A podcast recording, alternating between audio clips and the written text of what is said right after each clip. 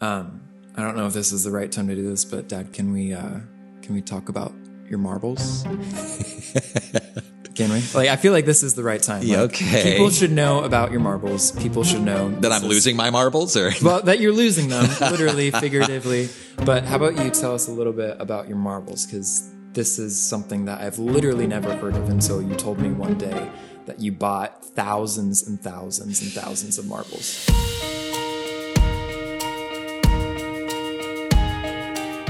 Hello, everyone, and welcome to Three Words, a bite sized podcast about the significant and strategic choices that I can make that you can make in order to become the best version of yourself. My name is Dr. Michael Brown. I am the host of this podcast, and today I am joined by my son, Hey, Dad.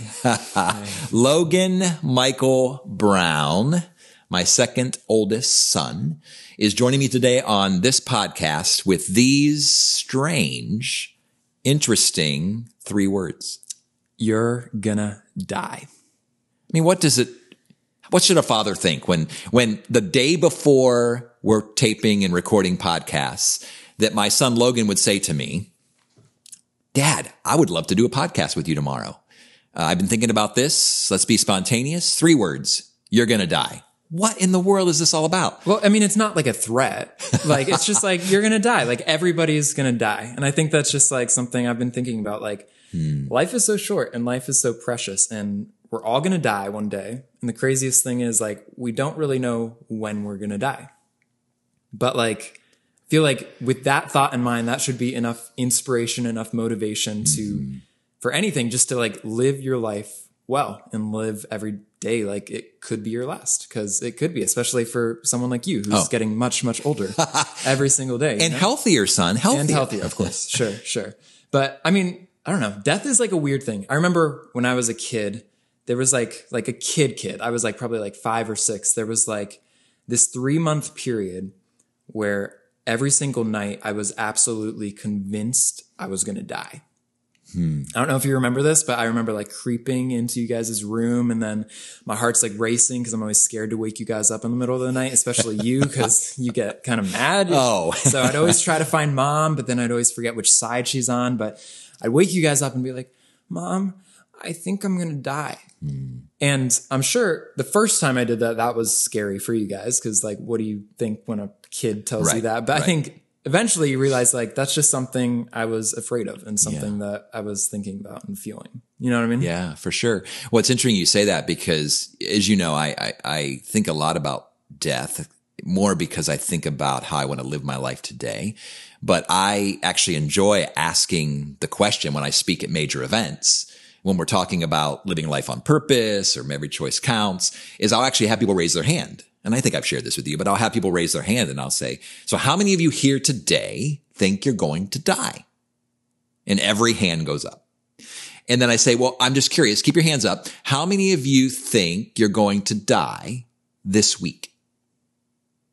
And of course, every hand goes down because no one's think, everyone knows theoretically that they're going to die. Like we know that, but we don't believe that. And we, we don't live as though that's true. And we don't believe it's going to happen this week. I've actually done this in a nursing home.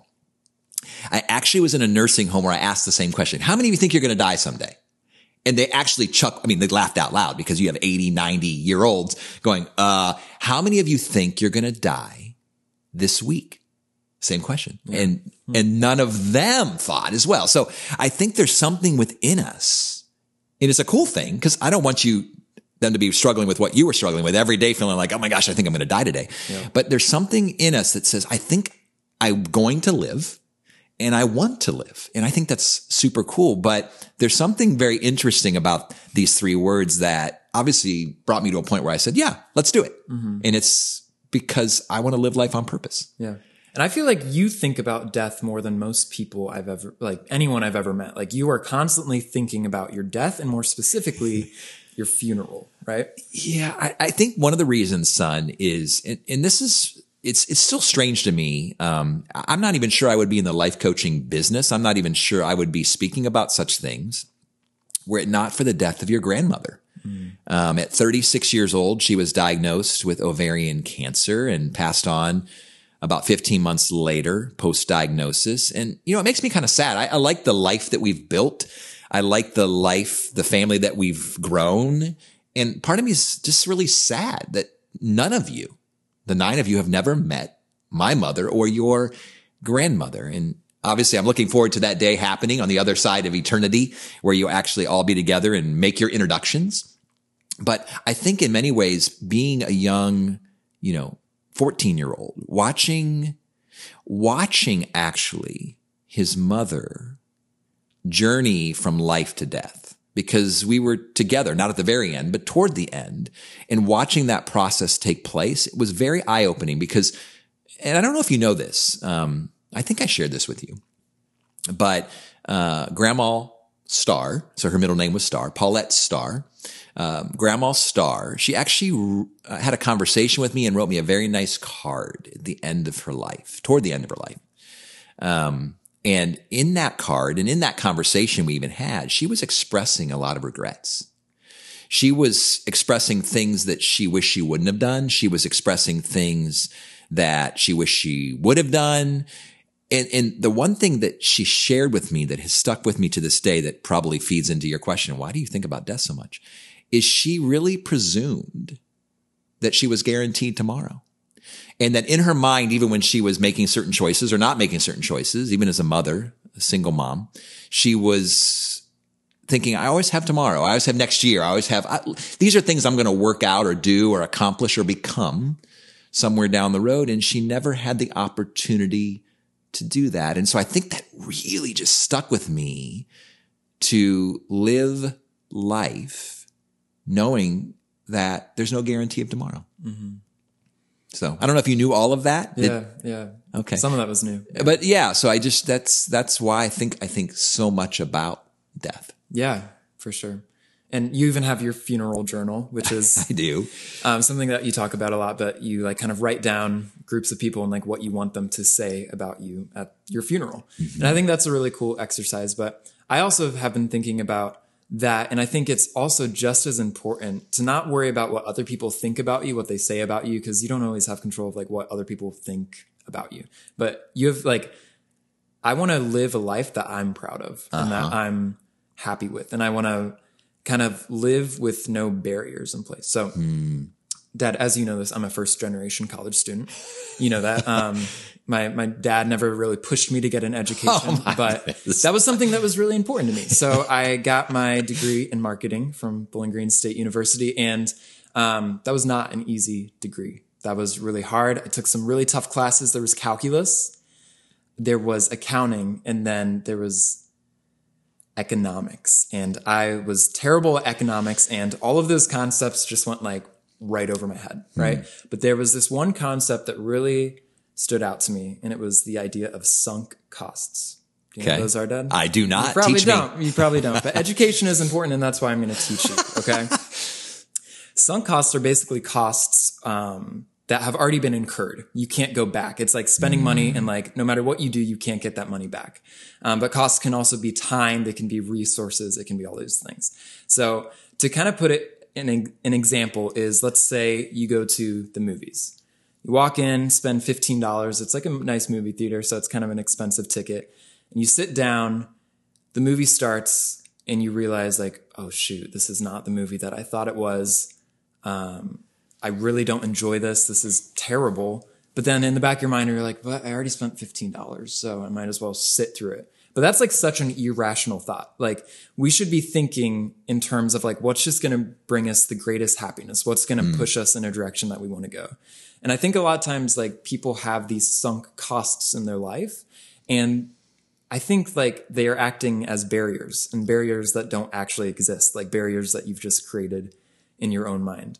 So like I think I it doesn't matter like how far you've gone in one direction on your life, how much money you've spent, how far you are in your career, like all these things that you've done. Like if you find something that makes you happier, you should just immediately choose to follow that. To pivot. yeah. Like if you have something in your life that you're more passionate about, even if it changes overnight, like you should change overnight with you. You know, like you yeah. shouldn't let these sunk costs determine your life. You know what I mean? I do. I love this idea of pivoting uh, this idea of wasted time. Because it's true, as you sit there through the movie, you almost feel like you're obligated to because you made that $15 investment. Yeah. But the greatest gift you have is time. See, whereas money, that $15 can either be spent or saved, um, or invested. Time can only be invested or spent. There's it, every minute that passes, we lose. So why would I not treat that as the greatest commodity over the $15? So I, I resonate with that. And I love this idea of why wait to pursue your passion? Why pause? Why not just, why not just pivot? Because there's always this sense that I'll get to it later, right? If you don't think about the fact that I'm going to die someday, and if I don't think about the fact that there's only so many days in my life, then I probably will squander my time. Yeah. I'll live that way. Yeah.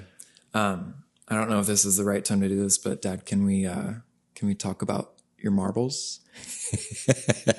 can we? Like, I feel like this is the right time. Yeah, Like, okay. People should know about your marbles. People should know That I'm is- losing my marbles or Well, that you're losing them, literally, figuratively.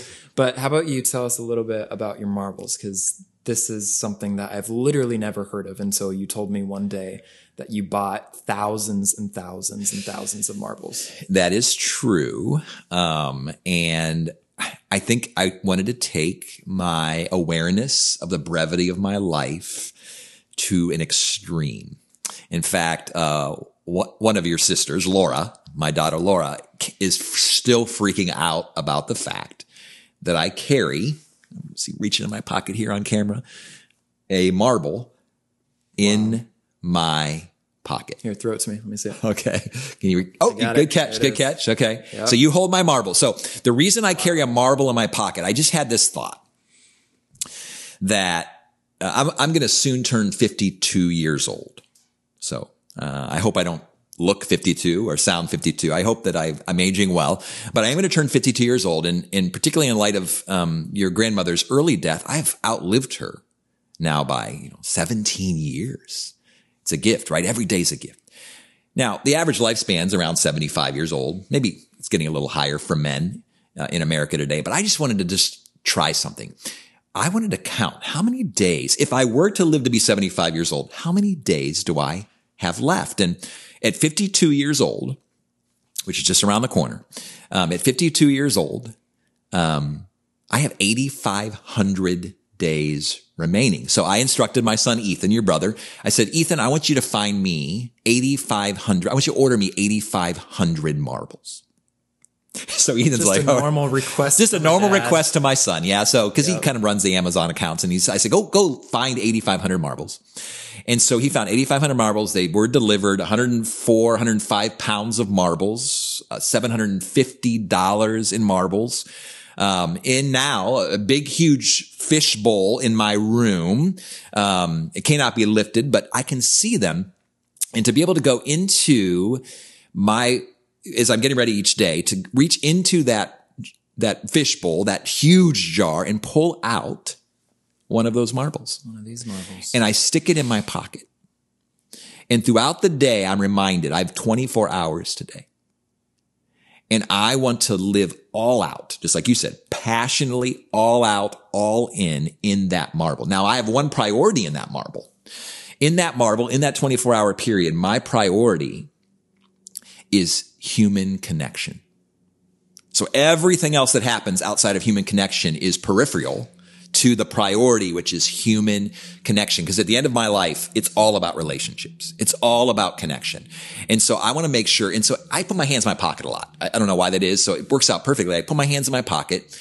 And whenever I feel that marble, I'm just reminded if I'm frustrated, if I'm stressed, if I'm hurried, uh, if I feel like my values and my priorities are off for the day, I'm just reminded, come back to the fact that today is a gift and I'm going to live fully in the marble. Now, at the end of the day, I take that marble, at least I used to, and I put it in a Tupperware, a big, huge Rubbermaid. And I've instructed my family already, as you know, to at my celebration of life service someday, I want funeral. my funeral. I want everyone to be able to get a marble. I want my children and grandchildren and wife and closest friends to get a jar of marbles. And I want that to, I want them to keep it and to be reminded, um, that I am not perfect, but that I lived every life, every day to its fullest. Every marble counts. And what's interesting is I'm watching that fishbowl go down. Now, what's going to happen when I hit 75 years old? This is what freaks Laura die. out. No, I'm not going to die. die We're going to die immediately. So I said, I'll just add another thousand, right? But part of it, it's, it's not about the marbles. It's about being reminded of these three words that we're all going to die.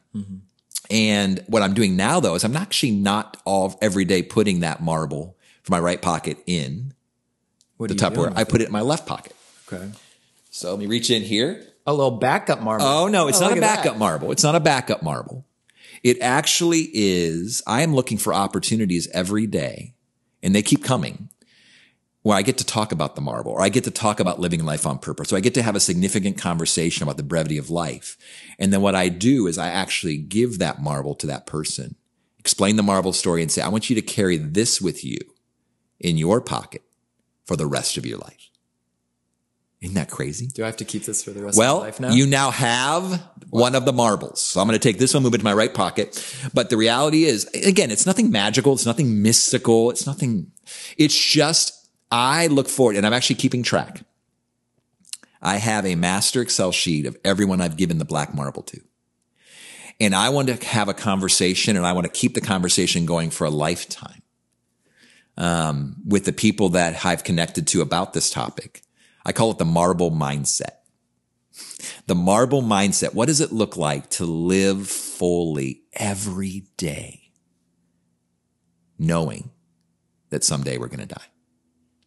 So I don't know if that's the, where you wanted this conversation to go today, son, but I mean, Sure. I don't plan on dying tomorrow. I don't plan on dying at 75. I, I mean, I, I want to live my life fullest to the very last breath. Um, but it's just really cool. True, true story real quick though. Your brother Jameson, uh, he's, he's the master staller for bedtime. And so he's always wanting, can I tell you another joke? Can I do another thing? Can we read another story? Can I do another, you say another prayer? And, and one day he was in his joke mode and, and Jameson, you know Jameson, right? So he's wanting to just stall, stall, stall. He's like, can I tell you another joke? And I said, son, no more jokes. And I finally said, I love you. Turn off the light, came out the door, shut the door, started walking down the stairs. As I'm walking down the stairs, I put my hand in my pocket as I often do. And I felt the marble. I took a deep breath, walked back up the stairs, turned on the light, opened the door, sat on the edge of his bed and said, Jameson, tell me as many jokes as you want. I wish I could say I'm always that great dad, and I'm not. But on that particular night, it struck me there's going to come a day when I'm going to miss the jokes.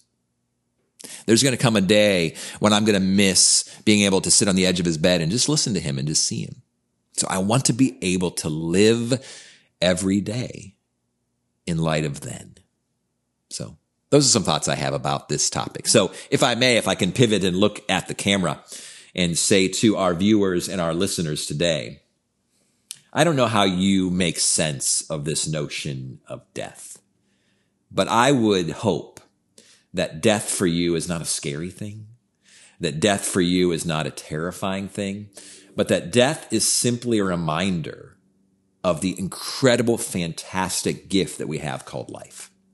So I want to encourage you that you would find your marble, whatever that thing is, whatever that physical reminder. Maybe it's something on your calendar. Maybe it's a picture in your room. Maybe it's something that you carry in your pocket daily. Because what would it look like if as families and as friendship networks, as communities, and even as a country, if we all lived every single day knowing that someday we're going to die. For life coaching, consulting services, or to hire a keynote speaker, please visit dmbcoaching.com.